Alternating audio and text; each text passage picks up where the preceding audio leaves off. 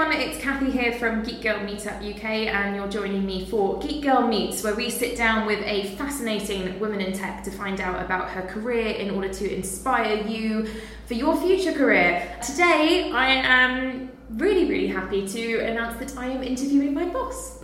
So I'm sat here with Reshma Sohoni, who is the co-founding partner of Seed Camp, which is a first round fund backing ambitious startups. Reshma, thank you very much for saying that you would take part in this podcast for me, and welcome.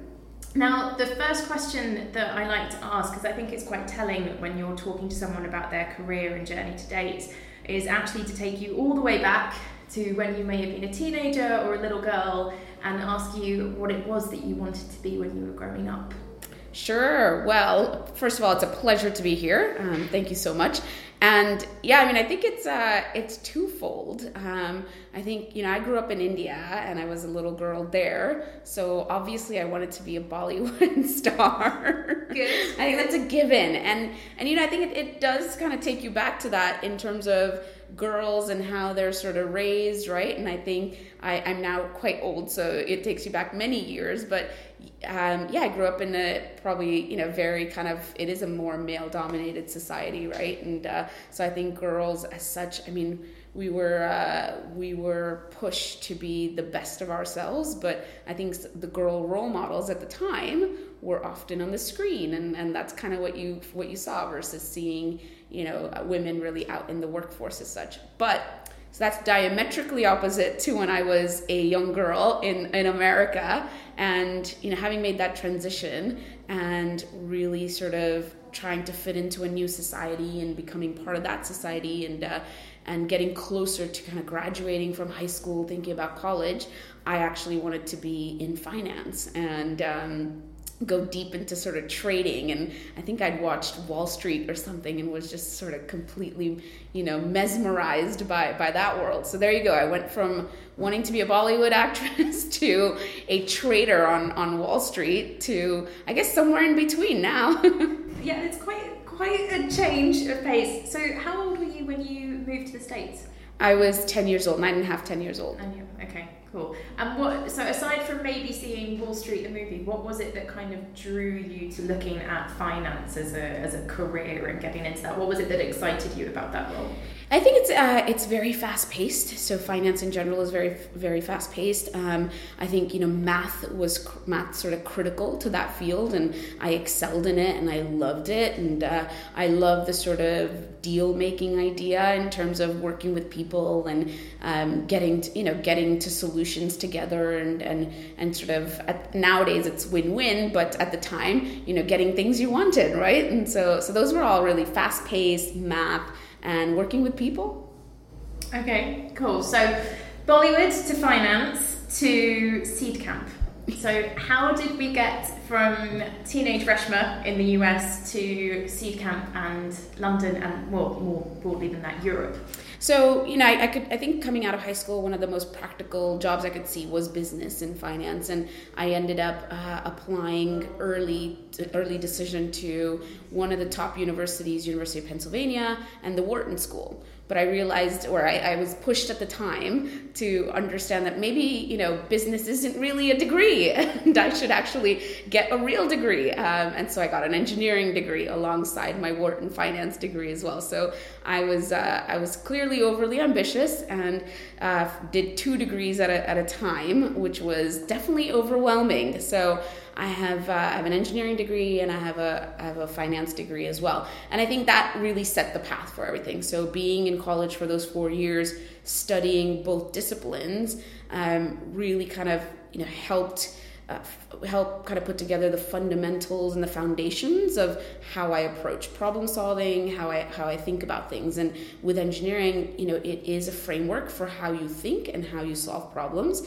And then the whole kind of finance management um, courses I took you know apply a lot of that right so and i've, I've kept that marriage of, of the two is the tech and the business side so my first job out of college was in investment banking in mergers and acquisitions so tech for technology businesses. So it was again tech with finance. After that, I went into venture capital for tech companies. So it was tech and business again.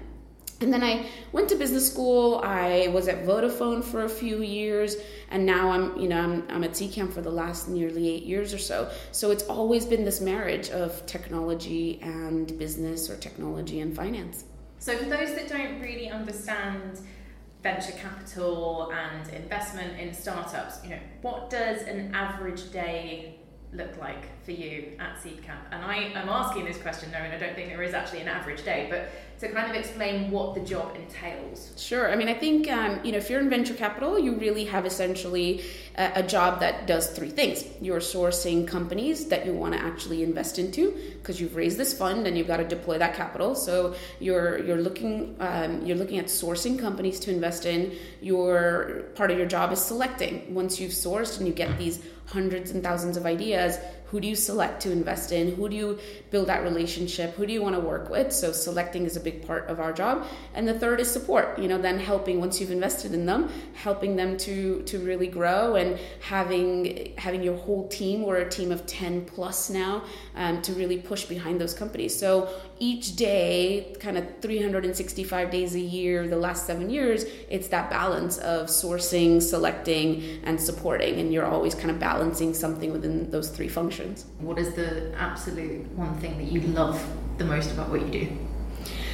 I think that the one thing is seeing the hard work put in and then the results that come out. So, being the engineer that I am, I think it is a lot about what are your inputs, what goes into this system, and and and kind of uh, this uh, you, you, know this machine, and then what's coming out of it, right? And what are the results? Whether it's making customers happy, growing your you know workforce to a few hundred people, uh, making a difference in the world. So, I think I love that kind of I love that interplay of inputs and outputs. And if I I'm going to take away years from my age now. If I was 18 and I was considering becoming a, a VC or an investor, what would your suggestion be in terms of the type of characteristics that I might need to develop in myself or uh, traits, uh, personality? What kind of makes a really, really good VC?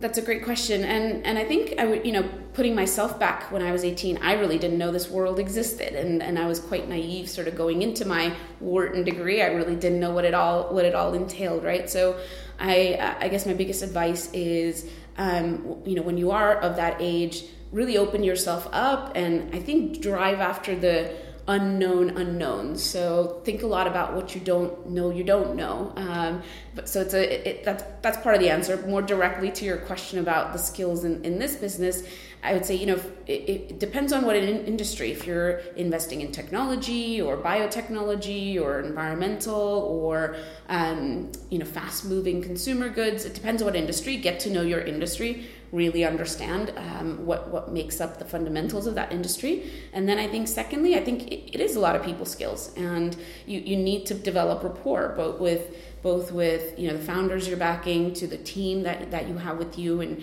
your partner or partners that you start a fund with to the people whose money you're managing. So it's a lot of relationships. It's a lot of sort of um, working closely with people. And and then thirdly is you are managing money at the end of the day. You're managing capital. So you have to really think about what makes you successful and what um, what your shareholders want and what kind of returns they want. So it is you know it's it's a few sort of different functional areas. So i think as much exposure you can get in university to multiple uh, types of um, types of disciplines is really fantastic. And, and so you know get get that exposure. Okay. What would your one piece of advice be to 18 year old reshma looking back?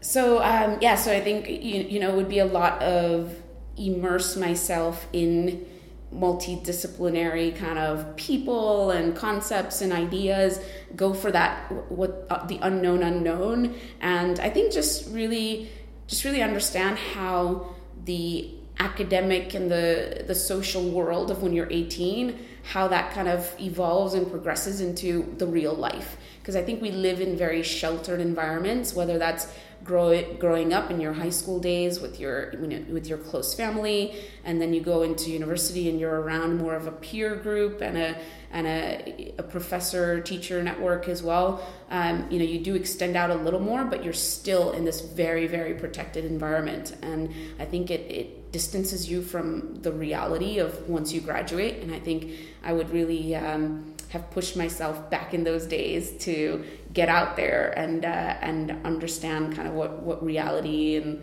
and the you know the real the real world implications of my career choices would be.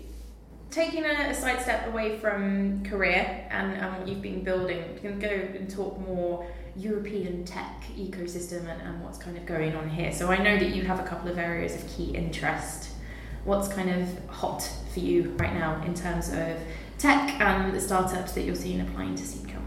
Yes, um, so you know we're, we're extremely horizontal in what we look at. We pride ourselves in being more business builders than maybe any particular vertic- vertical, but we have been very early to spot um, you know fintech, financial tech, um, and property tech food tech in, increasingly. We've also backed a few companies within the health tech sector, and I think you know that's really booming in terms of as we continue to hear about spiraling sort of health costs and you know people wanting to measure themselves and understand themselves better. So that's kind of the next you know the n- next stage of evolution. So being on the being on the kind of cutting edge of seeing some of these things develop, um, you know we are early to some of these markets. So I mean those are those few continue to be the areas we're quite excited about. Artificial intelligence and what does that mean for pretty much every sector of, yeah. of what we invest in. So we're uh, we're quite interested in what entrepreneurs have to think and are doing within those sectors and and hopefully making some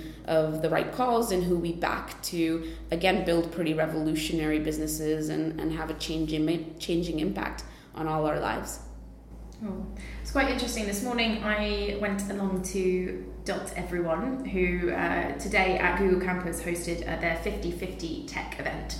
So they did a, a, big push around getting more women in front of investors in the room, pitching their businesses, which was really, really interesting to see. Um, quick piece of advice for any woman who is out there who is building a business and is an entrepreneur. And it doesn't even have to be specifically for women right? Just any entrepreneur out there that's building something. I think the big advice would be you know focus on the fundamentals. Focus on what is your usp in yourself as a as a individual going after this business in your team in your sort of the way you're solving the problem. What is really unique? What stands out? And put yourself in the other person's shoes. Whether it's an investor or whether it's someone coming to work with you or for you is why should they take that leap? And and again i think we we often focus too much on it being a female or not. Yeah. Uh, um, I, I think that's sort of that it's it's a it's an issue but the main issue is are you really unique and do you you know in terms of what you're building and in terms of the problems you're solving do you have a unique capability or a unique approach to to solving those problems and you know we when we've backed companies like uh, Repositive, Open Sensors, BridgeU, um, We Are Colony with Sarah. I mean, those are those are all women who have a very unique understanding of their industry and the problem they're solving and the experience that they have and, and that's why we we backed them and we didn't really think about whether they were women no, or not. No, I know, I know. It's just like that kind of um, I think today though with this event there was a big kind of drumbeat of trying to empower. Um, and which I mean, I think it's great to focus on because it means that you're going to pay a little extra attention to it. That means we're going to push for having more female role models. That you know, women get out there more, share their experiences more, as we're doing just now. So yeah. I think the attention is great. Um, it's just more of you know, I, I hate to sort of single it out as, as something to kind of be all dramatic over. no, no, I agree. Uh, so we read a lot at Seedcamp. If you look around the investment team, everyone is reading a different blog every single day and keeping on top of news for trends and insights and everything. What are the, the things that you have to read every day, like your kind of one go to place for insight or useful tips that you might suggest someone else has a look at for insight into the industry? Sure. Um, I, my my personal approach to uh, to kind of reading throughout the day or, or, or, a week or a month is you know there there are there are just titles I read and then there's more kind of deeper articles and issues that, that I read. So my, my Bible, as I call it, is The Economist because I think it's just an incredible picture on a weekly basis of every sector, every industry you can kind of think of. And actually for um, multiple industries, it gives you such a different take uh, than than maybe what I'm used to on a day to day basis. So I, I love it. It's it's my kind of weekly reading. But um, you know, secondly, I, I look to Twitter and Facebook a lot. You, you you follow kind of interesting people who always seem to be on have have the pulse of what's um, what's innovative, interesting, different, kind of different ways of thinking. So I look at you know Facebook and Twitter for what are some interesting titles and what's going on. It gives me a flavor of, of a lot of things that are going on more real time.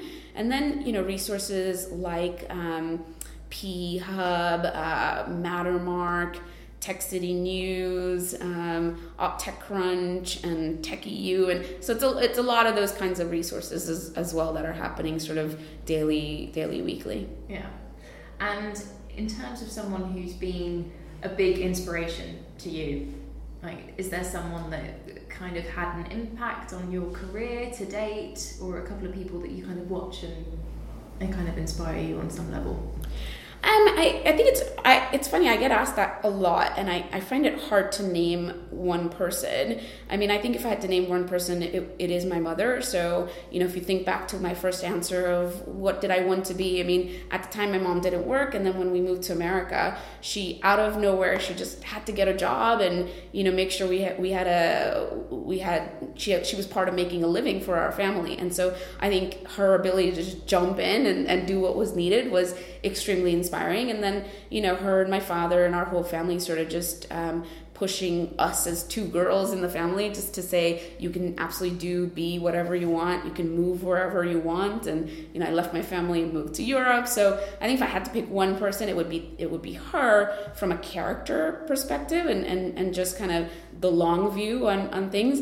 If i had to pick anybody else in terms of really the, the tangible parts of the career i think it's multiple people so yeah. i think i just i find that multiple people have been crucial at, at sort of some critical times in my life to give me that opportunity or that leg up. And it's been everyone from alumni of the of, of UPenn and seeing them come speak on campus to my my first couple of bosses that that gave me that break um, to to you know meeting meeting the kind of Saul and and that whole community of, of VCs who helped start Seed Camp um, with me and, and you know encourage me to push that through. So I think it's been multiple people. I I just really can't pick one person except my mother.